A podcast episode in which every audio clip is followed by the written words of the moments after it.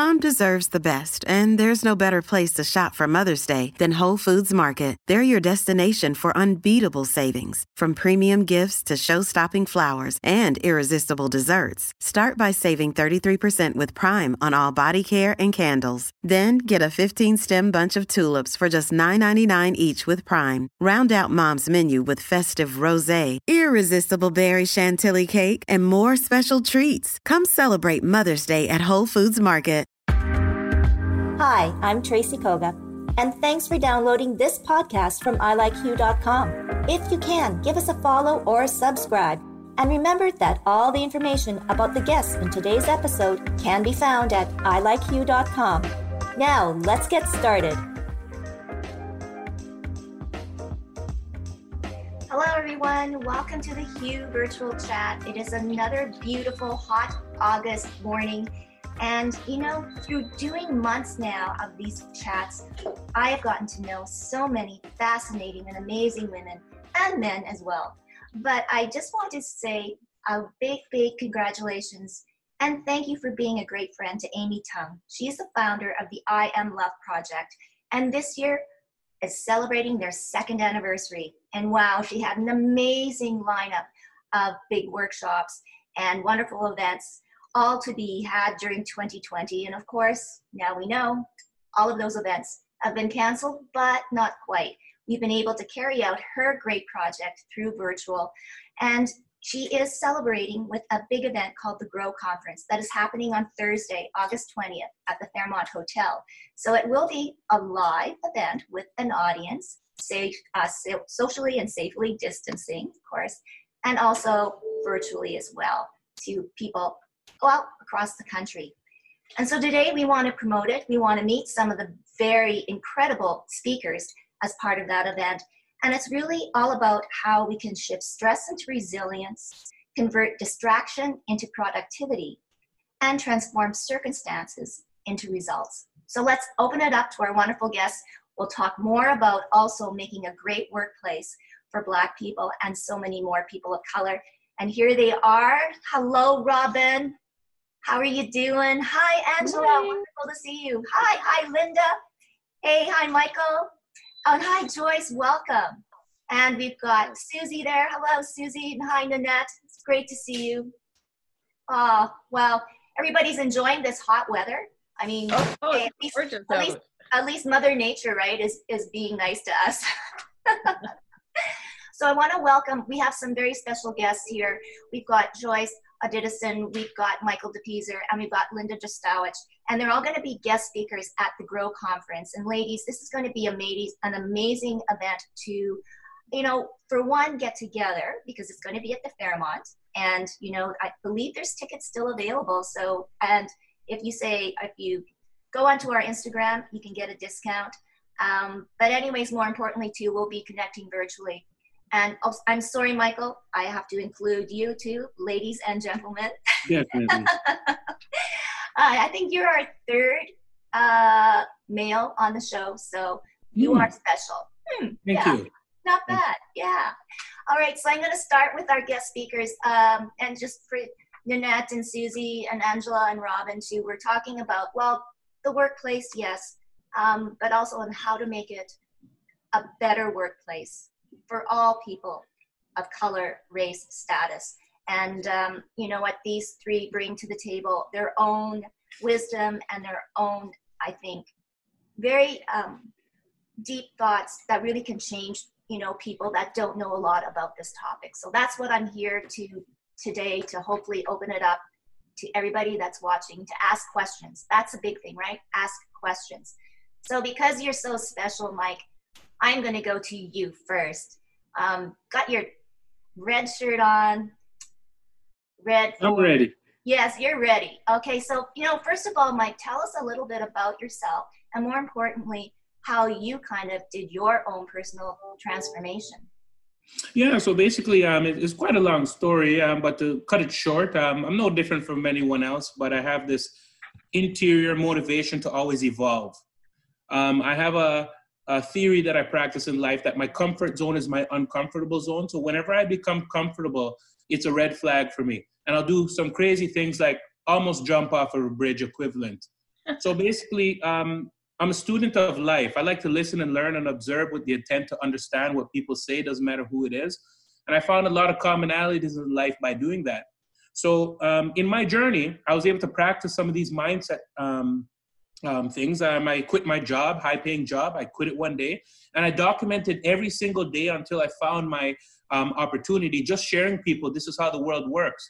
When you make a decision to jump out, the world literally gives you resources. You just see things differently. When I was going to work every day, my high paying job was amazing but I was able to only see a certain perspective. When I quit, I had those raw emotions and the same things that were around me paired differently. So I acted on them. So, long story short, I guess what I'm going to do is share my story eventually um, on the 20th.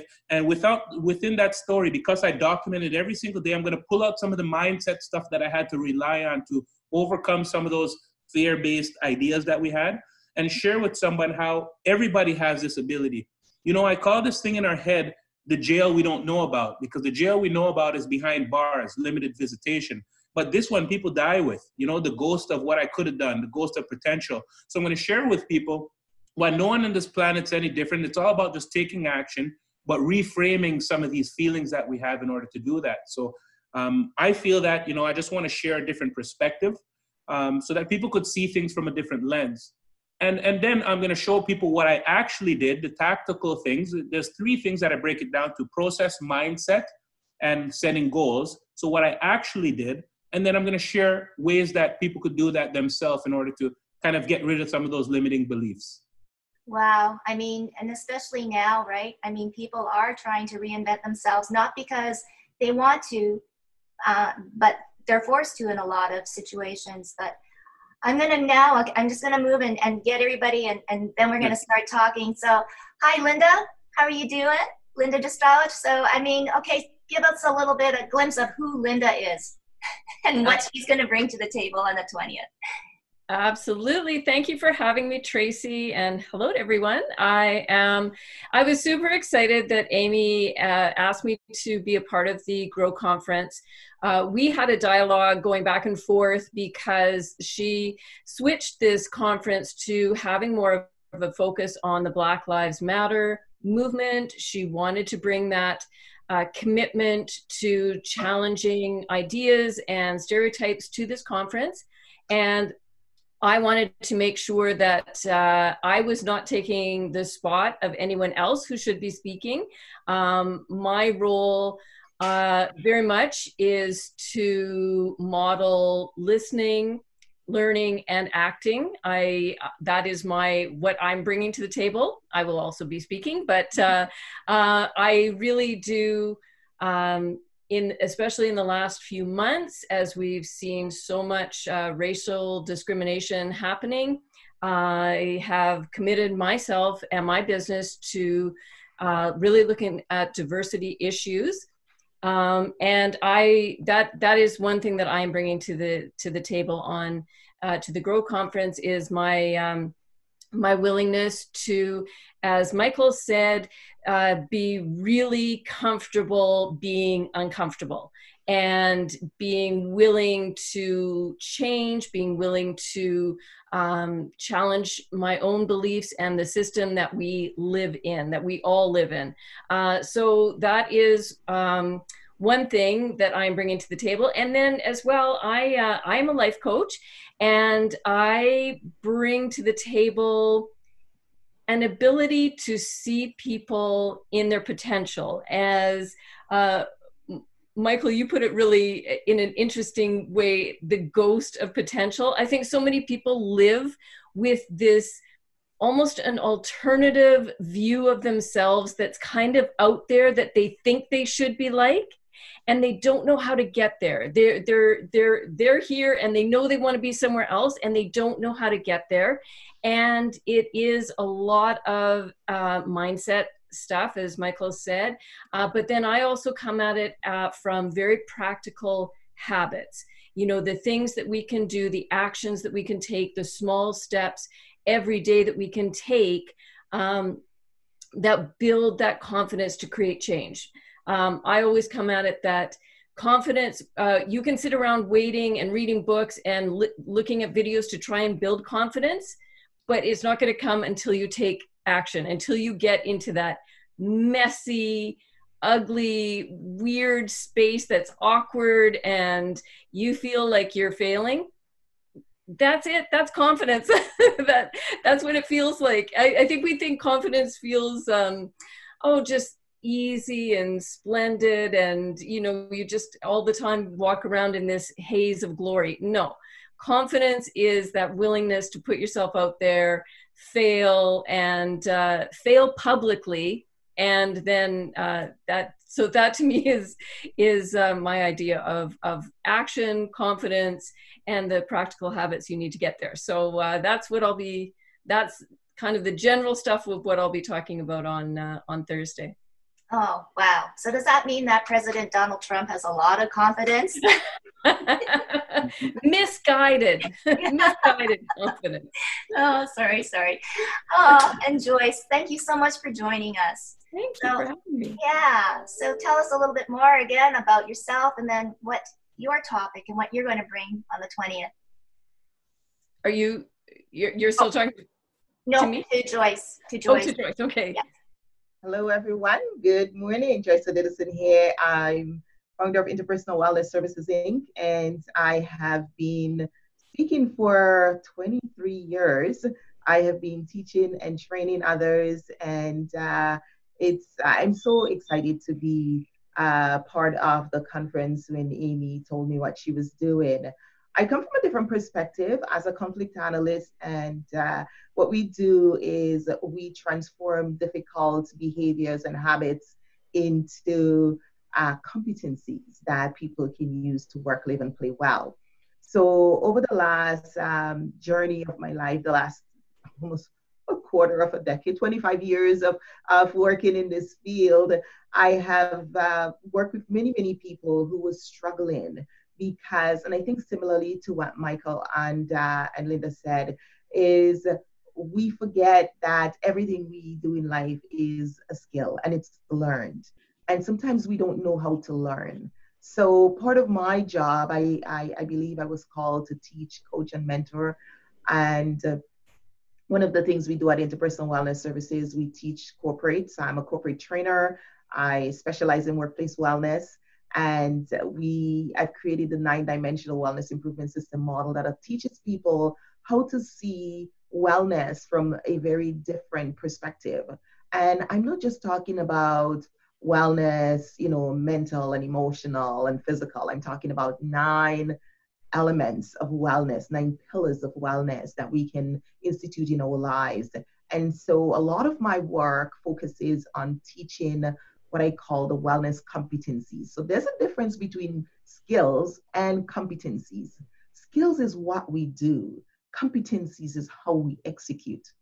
And so in that work, I'm looking to work with individuals who are, they know they have some skills, but they don't quite know how to execute at the level and be able to measure that and to see results, uh, consistent r- results that's growing and that's where that's my happy spot. As uh, as a conflict analyst i see many people who challenge with conflict situation relational issues and they they know that they should practice effective communication and that they should resolve issues. And we've all read the book. We all know how to do that. But doing it takes competence. And you have to build that where it becomes that unconscious competence, where it becomes part of your repertoire. It now is part of that neural pathway that's developed. It's that anchoring heuristics that we just do it because it is part of us. It now becomes part of our our value system. And and one of the exercises I do with people, I said, "What are your values?" And I love it when they try to tell me the values they would like to have versus the values that they execute. And I go a step further with my clients. I said, so if I moved in across the street from you, or I take that, you know, that that visitor's uh, spare bedroom in your home, I'm going to see those values, and that gets them to pause and ask, oh, so it's it's fascinating when we think we are doing something, but then when we start measuring it, we recognize, oh, I could do better. I could do better. And so the question is, how did you do your best today to execute at a higher level? And what would be my best? My best today may not be my best tomorrow. And recognizing that these, they're, you know, they are, this is a dynamic process.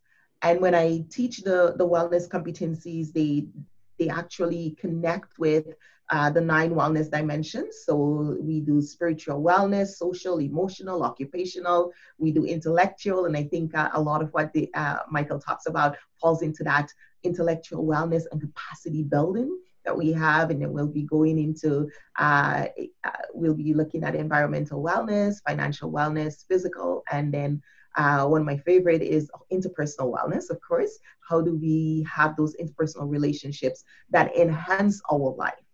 Uh, recognizing and knowing when we the relationships are taking too much energy from us and depleting our wellness and how to get back how to correct things and get back to the place where we need to be so that's a little bit in essence of what i do uh, we have the uh, we've ha- we I brought the only life coach training to Manitoba, the first one back in 2013. We've been training and certifying coaches around the world. You know, a nine-dimensional uh, wellness coaching model or coaching program is an ICF approved. So it's the um, it was the first ICF approved program in uh, Northern Ontario, Manitoba, and Saskatchewan, and uh, we've been here and working. We work with uh, employees every day, teaching them how to implement the wellness competencies so that they can they can have life after work. We're not draining all our energy at work and, and coming home empty and, and lifeless and have nothing to live for because work is intended to enhance our life, not the other way around. So that's a little bit in a nutshell what I'll be doing. Wow. So, I mean, I guess, yeah, we all have to come to this conference or at least join in virtually because there's so much to talk about. And then I'm going to um, also add, too, what's going to be interesting is that we'll have a super talk and this one is focused on making a great workplace for Black people. And I think that is another huge conversation. So um, I'm going to open it up to Michael again, too. Mike, what is what is the climate like, or what is the environment like right now for Black people in the workplace? You know, it's it's it's, hard for me to understand that overall um, because again, we I believe we don't see life how it is; we see it how we are. So, you know, for instance, this COVID environment in general, you know, it just brings out people's natural personalities that they already had embedded in with them. Whereas I always been a happy person, so I was able to use this environment to make tons of opportunity. I feel like I'm living my best life right now because when certain things like this happen, anything tough in our life, a lot of people skew towards either that victim side or or that that the side where the majority skews. But I often find on the other end, there's always tons of opportunity. And that's what COVID gave me. So on, on, on February 7th, I broke my life down into five areas. And I was able to really strategically make plans for those areas. And now living the best life I have. So I, I, I feel like um, it depends on the perspective. Um, so it's hard for me to understand um, certain different perspectives that I, I haven't experienced. Now, when I look at my side of things, I don't see any problems or solutions in life. Everything's an opportunity. So I find that it's often the setbacks is where you're able to ex- excel. So I feel like whenever I have what's perceived as a setback, it's the only thing that propels me to move forward because in life, again, when you're comfortable, you achieve absolutely nothing or it's slower growth. But when we have these hard situations in our life, whether it be something catastrophic in the family, you're able to ask hard questions. When COVID came, it allowed people to realign their businesses. So it's either you change or the world will force change on you. So I feel like um, depending on the perspective, some could turn it into um, um, a different way of, um, I guess, sharing in a positive light, and some would be could become victim to their circumstance. Um, so it's one of those situations where I would just share awareness so someone could see a different perspective, and then maybe that would allow them to see things differently. So it's it's really a tough question to answer. Yeah, and I know you're right. Everybody will have their own opinion. Uh, I'm just going to say welcome to my friend Angela. So, like, we're on. Hi, and and how are you doing? The family's all good and everything. Family's all good. Keeping busy. oh yes, good, good, good. Well, and uh, just maybe your kind of reflection on on this topic. um, you know, maybe things of, that you have seen or felt you could bring to table? Yeah, I mean, I think um, similar to what Michael said, I, I, think we can't lose a sense of optimism and we can't uh, feel disempowered within the environment. Uh, but I've received phone calls and people asking, uh, particularly with the Black Lives Matter movement. I had someone call me and say, It must be very difficult to be a Black person in the workforce right now. Um, and I felt that to be a very interesting question because um, the challenges being faced systemically and institutionally have not started over the last eight weeks, three months. Uh, the fact that they're systemic and institutional have been uh, a reality that people have been navigating in workplaces for years and years and years.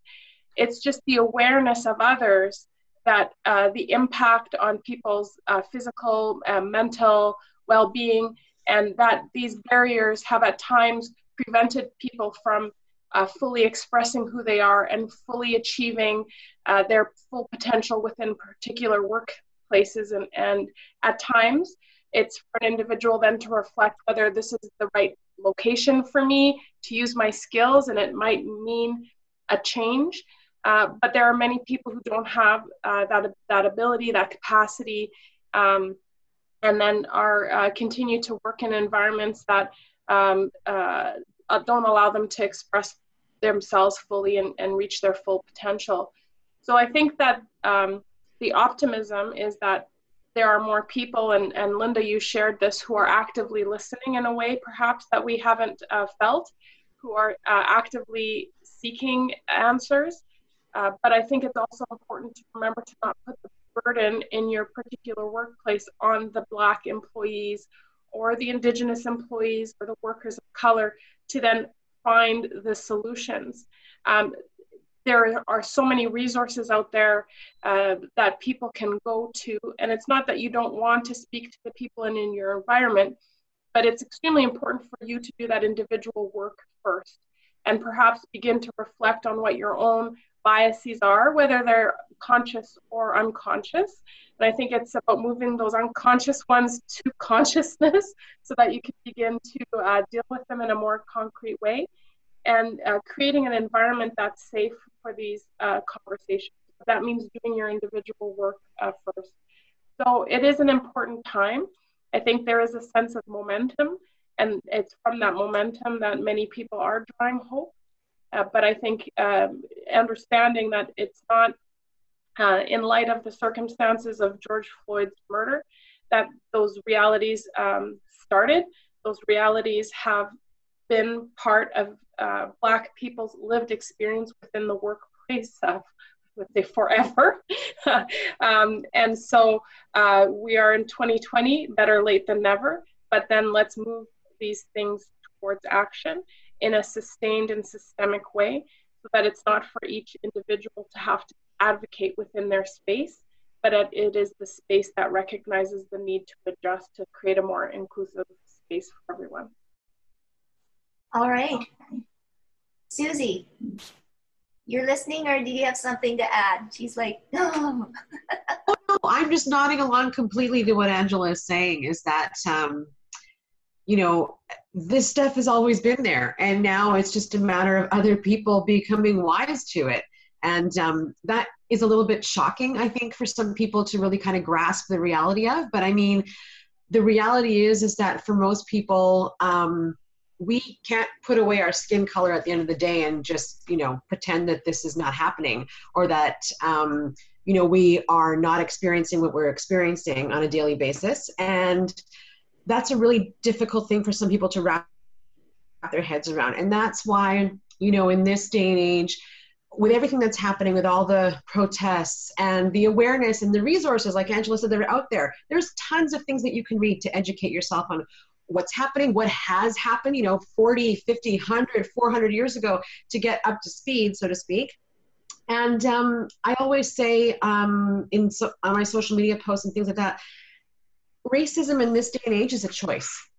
You're making an actual choice to not be anti-racist if you're if you're refusing to believe that this is happening or whatever it is, there is zero excuse as to why this should be happening. And we've said this, I've said this before on this on this program, is that imagine what we could actually do with our resources and our talents and our time if we weren't living in a systemic system in, or in a system that actually thinks that not everybody deserves equal rights or that you know not everybody is equal or that not everybody deserves to you know have the same oh you lost me a little bit there Susie. same sort of and opportunities it's in each of us to educate ourselves and not just ourselves but our children um, you know people that are us we need to and there is so much we can be doing with our time and our energy to make this world a better for everybody uh, well said well we kind of lost you a little bit but we definitely heard your message Sorry. here yeah. you know, do you want to know what's really happening at my house today? Okay, so I don't know if you guys have kids, but there's a new version of Apex Legends or something. So my Wi-Fi is very unstable today, thanks to my children playing downstairs. okay, that's what reality is in my house today. oh, I know. So yeah. Oh my God. So yeah, because you were kind of cutting in and out, and it was just like, oh, we're all kind of nodding your head. We got you know, the few words in there, but no, very well said. But hey, and it's like what we're all doing, right? Trying to balance I'm going to uh, throw it up there to Robin. Thanks for joining us, Robin. And uh, you always bring your enlightenment because, um, yeah, she's, no, you do. And, and, you know, talking about mental health and wellness and stuff, I mean, and Angela was also, I mean, there are the people of color that are feeling, you know, this oppression, if, for a lack of a better word. But does that also have the reverse, though, on their mental health and wellness, too? And for others and how they perceive them. So, like, yeah, there's that whole thing of, you know, how do I talk to this, or, you know, how do I address this, or, and that just creates a lot of angst as well. Um, I've got angst talking in this group because I'm like, what am I doing here? Um, but I, you know, yeah, I think I I can't even imagine what it's like. I was just uh, running a peer training, and uh, one of the guys um, who's Indigenous, we were talking about sharing stories and connecting with experiences. And he was talking about he had an incident where his roommate pulled a knife on him and he went to the police and they asked where his roommate came from. And it was this white neighborhood and then they said, Where are you from? And he said the nation he was from. And he said, They basically went, Well, what did you do to create this? And I, you know, talking to people about the workplace too, that that stuff is is still rampant and you know i can't imagine what that is like on my mental health every day i can I know about my mental health being in workplace, you know, as a, I don't know, kind of weird little transgender, half not quite God, dealing with that. Um, but I can kind of still walk in and, and go, well, I'm white, I'm good. Um, I when you guys were talking, there are there are a couple of things for me. I I did this course a couple of was probably 10 years ago now, and it, it really had me think about is it equality or is it equity? And the, the presenters were talking about it was done at one of the traditional black universities in the US, and they had the black professors come in and play Monopoly. And then they brought the white professors in after everything was brought up. And they said, Oh, here you go, you've got the same start here's the same starting money. And the white professors got super upset and said, well, that's not fair. Like, we're already behind. And like, it was such a powerful thing for me to think about whether it's a workplace or whether it's society about if we're already starting on a different foot, how the hell do we think giving people the same is equal. And like I, I feel like a bit of a fraud talking in this environment because I come from Australia where we treat Indigenous people like crap. Um, but I did get a chance of living in New Zealand and spending time working with a lot of Māori and kind of not experiencing anything that they go through, but but getting that sense that how can we start to look at equity? Um, because I don't, I don't, I, I can't even imagine where equality is going to come for a long time. Um, God, I, I don't know what to say. Charlotte said, "Go on this one." I'm like, "Okay, it's not my wheelhouse." But I do, I do want to jump in really quickly. Joyce, when you were talking, and Michael, when you were talking, um, and Linda about the opportunity piece and like finding those gems for people. Um, whoever we are, one of the one of the things I run is a, a course called Unleashing Your Awesomeness. And I have people look at those things that people say are negatives and because I work in mental health, right, non compliant, manipulative, they're always the goodies. And um, like manipulation, you have to be an awesome group negotiator. Like you have to be a stunning negotiator. You have to be creative. You have to be strategic. And if if we start engaging workers in those conversations rather than based around those negative pieces, we've a shot at seeing people blossom. I don't know if that makes sense, but I felt like I wanted to to say that. That um, yeah, now I'm going to shut up because I feel like I'm all over the show today. Well, that's what I do with you. You know, I, I, I take you on a different tangent, but I do love that whole thing between equity and equality. And it's true. We have all started at different starting points. And, you know, even, uh, and I want to, and everybody too, that have children, right? And it's as parents, we only want to make the best for them, you know, better than what we have or whatever. And we want to have them have the world, you know, in their hands and be able to do anything. But we all know that's it's pretty hard to do. And I mean, we do the best of it and we make and we try to do the best of it. So I don't know, Joyce, you have all the years of doing what is it? What is a trick to finding, like Robin said, those gems? You know, those little diamonds in the rough in people that you can polish and become brilliant. You know, it's people. It's helping people to see those for themselves.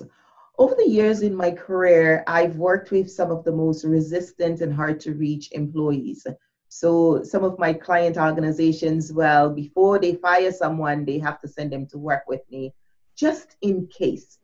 and so I find working with these individuals, helping them to see within themselves things that no one else could see. Because it's so often you get labeled in the workplace.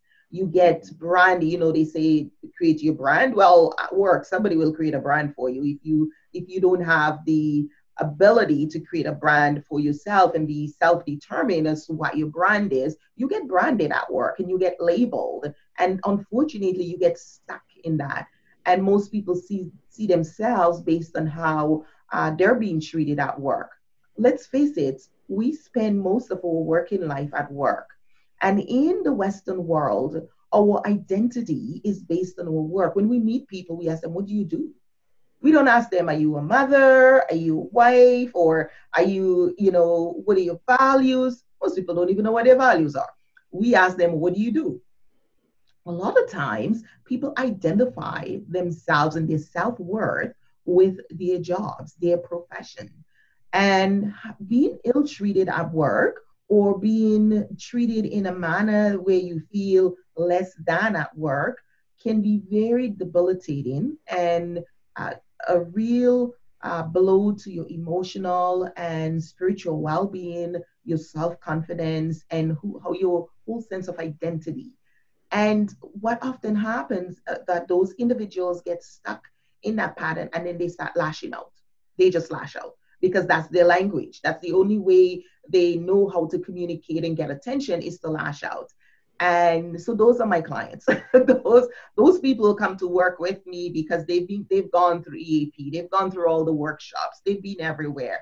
And they come to work with me. And what they usually tell me is that, oh my goodness, for the first time, I'm spending time looking at myself, working on me, understanding what makes me tick, understanding my capacity for growth. I didn't know I could learn that. I didn't know I could do that. And they're so elated when they can transform a behavior and they've had a similar trigger as they had before and they respond differently and they send me the emails and the phone call comes and they're like i'm so excited. I didn't do it. Oh i did it. Oh i i got over it. I moved past. And and people just need a little bit of help to believe in themselves and to change their their habits and develop new competencies.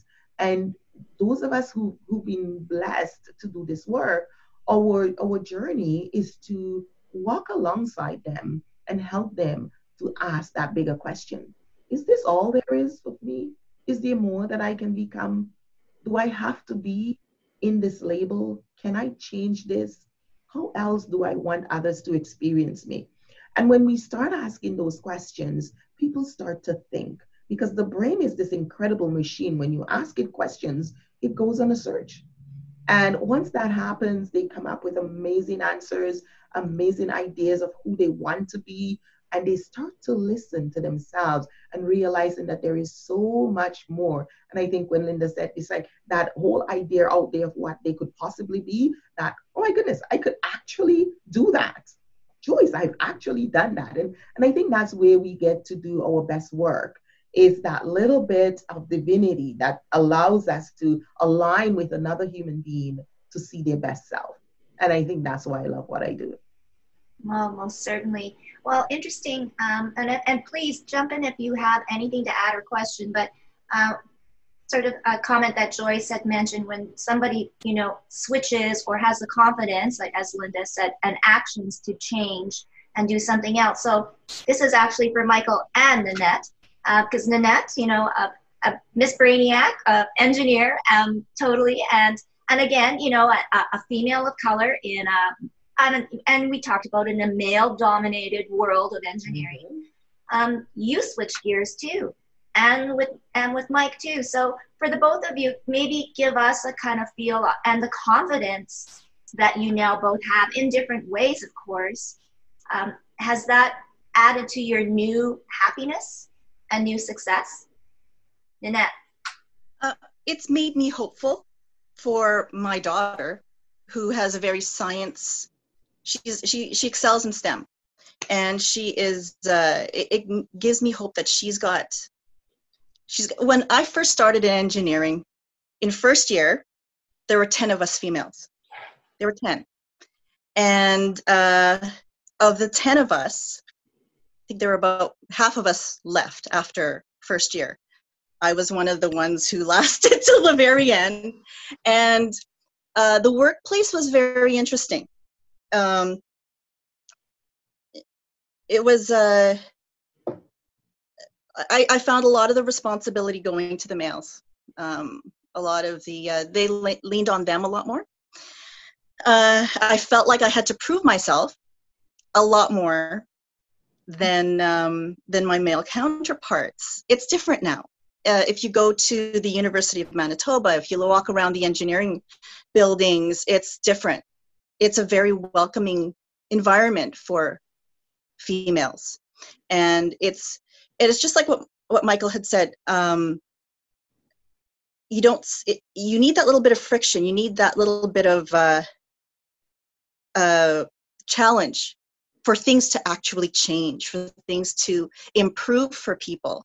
And there were a few of us during university that we stepped up and said, you know what, we need we need more. We females need more. We need to be seen we need to be considered equal in this and it was slow a lot of it's a very oh um, it, it, back then it was like 30 years ago it was a very different environment. In the university engineering faculty it was uh, it was a little there was a lot of crassness. It was very uh, not very female friendly environment. That started changing as i neared graduation and it's a very different place now and it makes me hopeful for because of because of all of the people speaking up and all those changes happened. And it makes me hopeful for my daughter who is i think she's leaning in that direction. And I, am my hope is that it, it will change for her which is why it makes me hopeful for every all of the inequality that's right now that it will change. It will improve. You have enough people talking and bringing it to light things will happen and I, I see that in the tech industry and it gives me hope that things will change in other in other areas of life yeah well that's great and mike for you like you you know you said your life has changed yeah, my life has changed, but I wouldn't necessarily say happiness. Um, like Susie said, racism is a choice, happiness is a choice. I've been happy all my life. I find whether I get more money and stuff, it just enhances who you already are.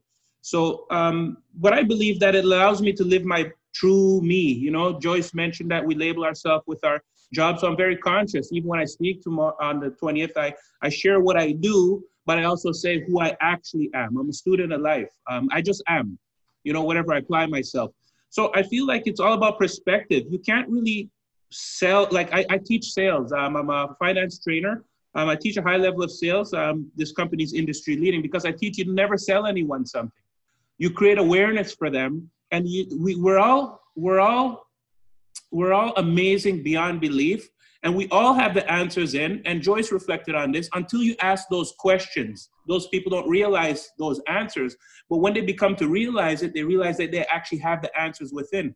So my job in life is just to inspire people to look at it from a different perspective so that they could see their own situation and reflect on it to gain those answers. It's what I call, and uh, everyone knows it as empowering somebody. So through questions. So again, uh, on my phone, if I open it up and you were to look at it, it says my my my only goal in life is to inspire millions. And how I'm going to do that is by sharing uh, awareness. So when I share my story, I'm going to be very intimate about my story and the feelings I had, so people see no different from anyone else. What made me overcome these obstacles was just um, that mindset stuff and, and reframing some of these words like fear. When I quit, I called it Operation MAD. The reason why is because I know people would look at my side of things and they'll judge it and they'll say, why? That doesn't make sense. We all act so smart. We look at one piece of the puzzle and we fill in the rest. Imagine a thousand piece puzzle. Humans are more like a million piece puzzle. We look at one piece and we fill it in. Not many people would ask questions to understand, especially knowing you why you took the took the took the leap of faith. So the reason I call it Operation Mad because it's like the number six. Depending on what perspective, you might see a six or you might see a nine. So Operation MAD is for people looking in at me, but my name is Michael Andrew Depeazer, so it's MAD. So we're looking at the same thing, but we totally have different feelings. So by reframing some of these concepts, I was able to to make this um, big jump, which I, I will share on the 20th.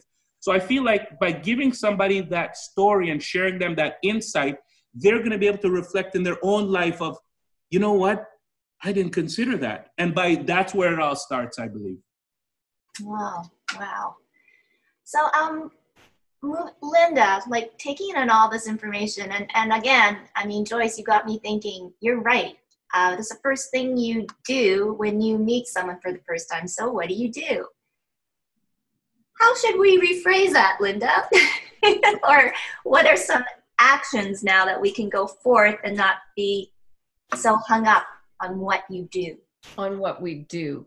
Um, I think uh, I, similar to what Michael is saying, as a as a life coach and uh, listening to everyone here, one of the things that we have to be really good at is asking the people we're talking about really good questions, thought provoking questions that are not, you know, maybe putting more the onus on the person who's asking the question to think of good questions you know not just reverting to you know what do you do and and where do you live and and but you know what what is your passion? What is your drive? What it what what makes you come alive? You know that's always a, a really um, thought-provoking question for people is it, what makes you come alive? What makes your what makes your heart sing? What makes you um, what makes you know what's your reason for getting out of bed in the morning? That's one question that um, you know when i'm working with people who are goal setting is you know to look at questions like um, what what's your purpose in life? Who do you want to help in this world? You know do you have a, a particular group of people that you want to help? Or what what is the uh, what's something that really pisses you off that you want to change about the world? You know like what what gets under your skin and you just want to you know get up and and start making phone calls and and you know creating change? You know questions like that really inspire people to uh, remind themselves of why they're doing the work they're doing, why they're why they're um, why they're uh, writing the posts that they're they're creating, why they're putting on the conferences they're putting on. Like what what is the reason behind all of those things? And you start when you start to get people looking at um, their why, at their purpose, the steps that they need to take to become the person who can implement those those changes becomes clear you know we we um, we really do are we're, we are driven as as joyce said by values by what we what we hold dear to our hearts. And getting clear on that is is so important. So i think the onus is on all of us to ask really really good questions. Um, yeah you know and uh and and see what comes from that uh rather than um even like i was thinking about um what angela was saying too about um let's not put the onus in the workplace on black people or people of color or indigenous people to figure out the solution uh, we need to be looking at the system and asking questions to the system uh, and the people, all the people in the system who are part of the microaggressions that happen daily, um, the exclusions that happen daily. Um, I, as you know, I have a business that I work from home and I do coaching from home. Um, and I've, over the last, um, uh, I've had this business for about a year, uh, looking at things, uh, you know, some, I, I notice some people, um, can be quick to go, well, I don't know what to do. Um, you know, as a person who works from home, there's so many things I can do to be inclusive in my business. I can make sure that the conferences that I'm speaking at are diverse, that the people on the panels are diverse, uh, that the boards that I sit on uh, look around the table who's speaking, who's there, who's being invited. You know, um, looking at my mastermind groups, you know, uh, and going, wait a second, this is not reflective of our society. How can we change this? How can we, you know, um, uh, move forward? Looking at my uh, social media feed, my blog posts, um, making sure that images that I'm using are diverse. Um, you know, I have a podcast as well. Uh, who am I passing that microphone to? you know who am i who who's my guest who you know who are who's speaking and uh, you know as a speaker i'm very conscious of that who has the microphone you know who has uh, the microphone has a lot of power you know pass the microphone um, so uh, yeah so anyway th- that said how about i pass the microphone but yeah ask really good questions that's that's uh, that was my point oh wow um, and this is all for all of you. Um, so Tracy, Tracy, can we yeah. can we go back to what Linda was saying there for a second? Yeah. So I think it's really important when she talks about like who has the microphone. That is something that we've discussed before in terms of um, how you can uh, give up your seat basically if you are a person of privilege and offer that seat to somebody else who doesn't normally get the microphone right? So every time I see on social media, on Twitter, on the internet, you know, a manel or a bunch of people talking about women's rights and there's no women on the panel, like it just blows my mind that people don't have the self awareness to understand that they don't need to be speaking on those issues. What they need to be doing is asking organizers or asking themselves, why was I asked to speak about this? when I am not a voice of authority on women's issues or, you know, uh, indigenous rights or whatever it might be, that microphone needs to be given to the people who have that experience, who have that lived experience and who can share that. And it's not it's not a bad thing to say, you know, I'm not going to sit on this panel, but I have someone great who I think should sit on this panel and whose voice should be, you know, heard by everybody who could benefit from his or her knowledge. And that to me is a tremendous sign of strength and resilience to say, I don't need to have my voice here, but I want to hear somebody else's voice to give credence to this topic or to expand on this issue. That to me is a sign of not just allyship, but we talked before about what it takes to be a co conspirator, right? I need you to flip those tables and say, no, I don't need to be here, but so and so does. And when you have a position of power and you can share that position with somebody else and empower that's i am power not em power. That is a position of strength and growth and grace. And that's how we can all move forward into whatever new future we're looking at with equality and justice for all. Amen. I love that. I am i am power.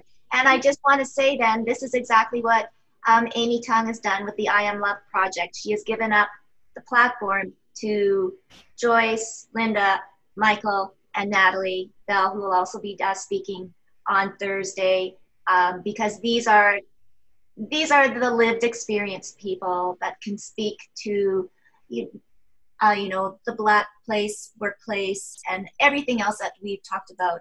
So i'm really looking forward to hearing you know the full version but i mean we've covered so many things today but quickly and um, it was a conversation that I, I had with Angela about gossip. And gossip has so many forms, and gossip is toxic in so many different ways. So I can go around and I guess on how to address how do we address gossip and and now you know thanks to COVID and isolation, uh, you know some have been you know in their own isolated pods and not hearing the water shed gossip or whatever, or being involved in having to walk by someone that constantly natters at you. Yeah. But, um, Joyce, how do we? One yes. of the things that I, I teach uh, around gossip, and, and one of the things that I, I say to employees, some people don't understand uh, even they don't even have the awareness to know when their conversation has turned into gossip. And a, an easy way to assess, I said, if you find yourself saying something about someone that is not meant for their benefit, so you would be embarrassed if they were able to hear you, or you were worried that they would hear what you're saying, but if the conversation is about you, not to help, about the other person, not in a way to help them. It's one thing if you say, you know what, Tracy, I really want to talk to you about Angela. She is struggling with this and I want to help her. Can you help me? That is not gossip. But when you say to, you say, Tracy, did you see what Angela wore? What is wrong with her? That is gossip because you're not benefited. Angela is not benefiting from this conversation. It is not a conversation that's going to help her. So I, it's a, it was an easy way for me to get people to look at their interpersonal communication and to quickly identify when they've moved from a conversation that will help someone to a conversation that will that is about someone that is negatively degrading or taking away from that person's uh, power in some way. And uh, and they've told me that it has been very helpful. So that was my my piece. Wow, no, that's that's great. I mean, because we don't we just get so wrapped up into it. I'll go with Angela too. I mean, it's um, it's hard. Yeah, well, and we talked a little bit about how uh, a lot of people in COVID, as they've been working from home, have noticed that there are some uh, work relationships that seem to be functioning better than they were when they were in that workplace. And it's kind of dissecting um, what makes what was the difference. And I think people found that. Um, oh, actually, when we were focused on work and a common objective, we, we get along quite well. It was the that kind of um, water cooler talk or kind of other aspects that began to create additional friction. So I think as we're looking at strategies um, when people are now working remotely more often. Uh, you still want that connection and you still want to build relationship, but I think it also speaks to um, our identities and how linked they are to the workplace, and that um, that gossip then perhaps begins to define who we are or how we label others, and it, it, it contributes to a certain uh, level of toxicity. Uh, and so, what are the, the, the positive lessons? How do we take some of these as we re enter into the workplace? And how do we use those moments of reflection to say, how are we going to re enter these workspaces differently? What are our expectations? And uh, where, where are where those traps that we fell into that perhaps now with some time to reflect we can avoid moving forward. Right. And lastly mike what kind of changes do you think are going to come as we slowly move into going back to work?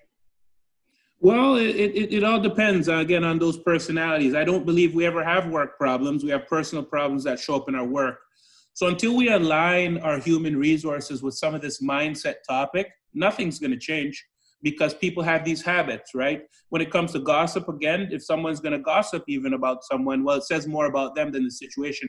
So, so my goal in all this is to focus on those goals and and bringing value to the table. When you bring value to the table, um, it's hard to focus on some of these other elements. So we have to, um, I guess, wonder where we're paying attention. So going forward, going back into the work, if employers don't take that time to align everyone to the same anchor, um, rather than showing up in these different personalities, I, I, I, don't think there'll be much of change. But for those who adopt that idea and guide their employees and um, empower their employees to, to see things from a different perspective, um, I think they'll gain some um, headway going forward because this COVID is all about change.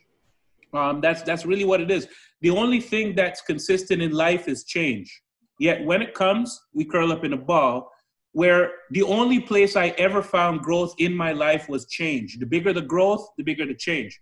We use this thing called logic too much to determine what the future will hold, rather than looking at our past instances and seeing that everything that everyone here did when they started, they didn't know how it was to end up.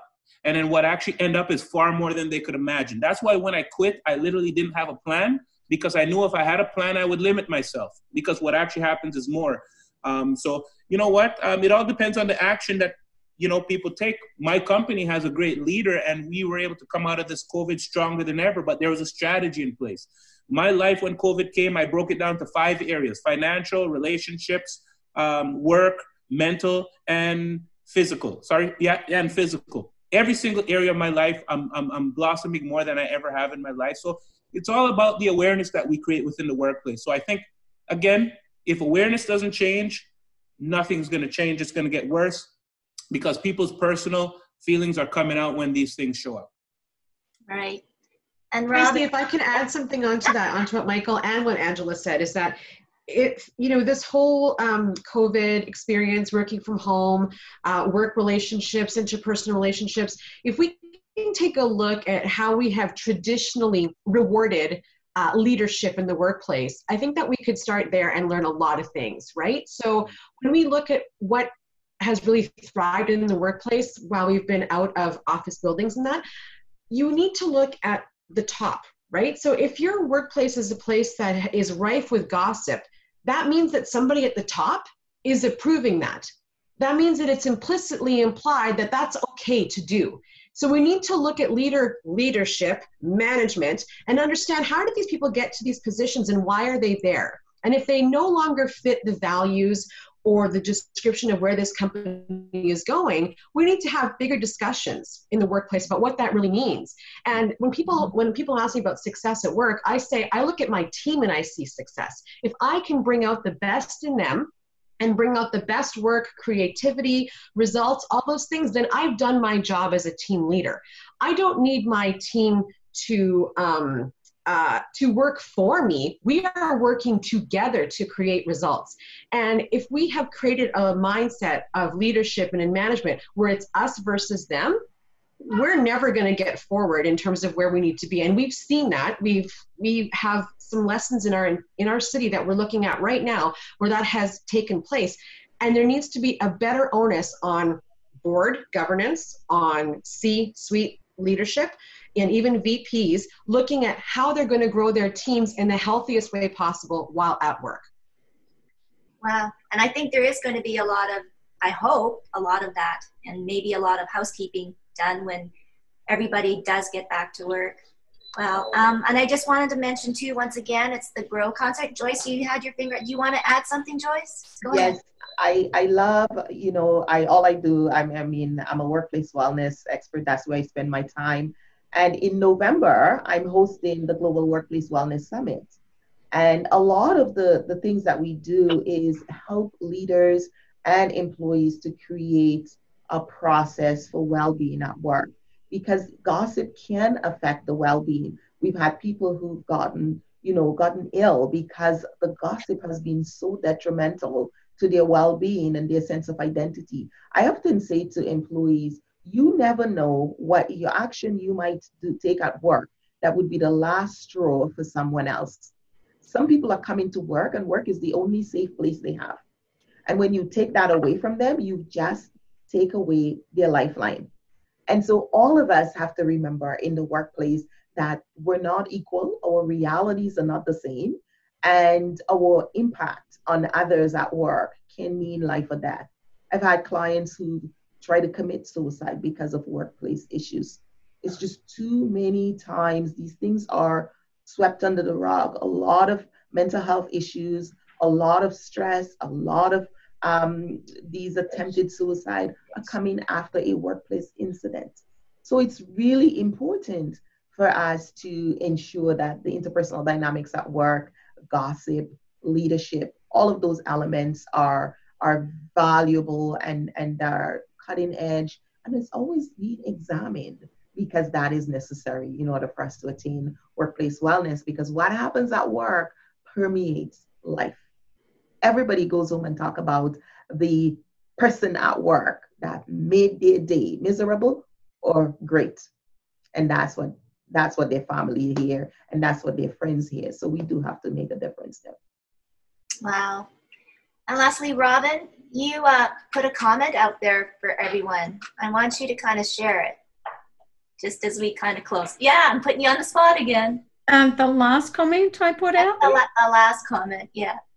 So uh, I think our roles, any of our roles, are to work ourselves out of a job because we support the people that are around us in the workplace to shine. And uh, that's my philosophy in anything we do in our business, whether we're working in workplaces or in kind of other places around mental health and peer support, is my job is to work myself out of a job because I support people to just live their truth and be the amazing people they are. Well, thank you so much, everybody. Again, you know, the conference is uh, Thursday, um, August 20th here in Winnipeg. Sorry, my husband's washing dishes too. So, hey, this is reality too. Okay? yes, I know. That's all right. We can hear you. Um, anyways, it's at the Fairmont, and uh, we're going to have an amazing conversation. I know.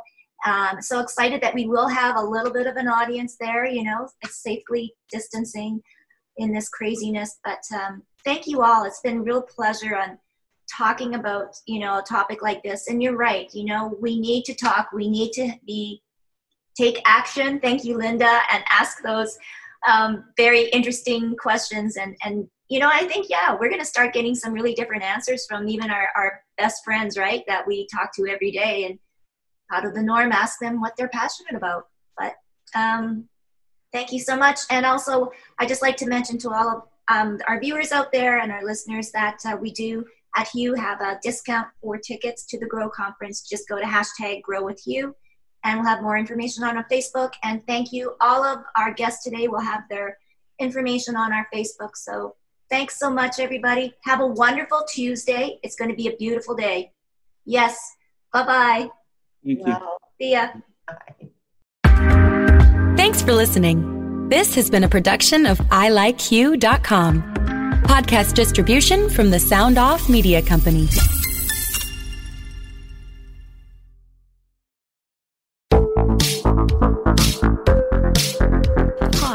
Connie Thiessen, the host of Broadcast Dialogue, the podcast. We focus on Canada and the challenges facing Canadian radio and TV, as well as highlighting those moving the industry forward from podcasting and streaming to new broadcast tech. Check us out at broadcastdialogue.com or your favorite podcast app. What happens when we play outside? We become healthier, both mentally and physically. We become more creative and more focused. We connect with nature, each other, and ourselves. Let's Take This Outside, a new podcast hosted by me, Marianne Iveson, an aspiring outdoor athlete and nature lover. I speak to athletes, outdoor professionals, and scientists about their connection to nature, how it affects their performance, and everyday life. Let's Take This Outside, available on Apple Podcasts, Spotify, and Google Podcasts, and at letstakethisoutside.ca. Another Sound Off Media Company podcast.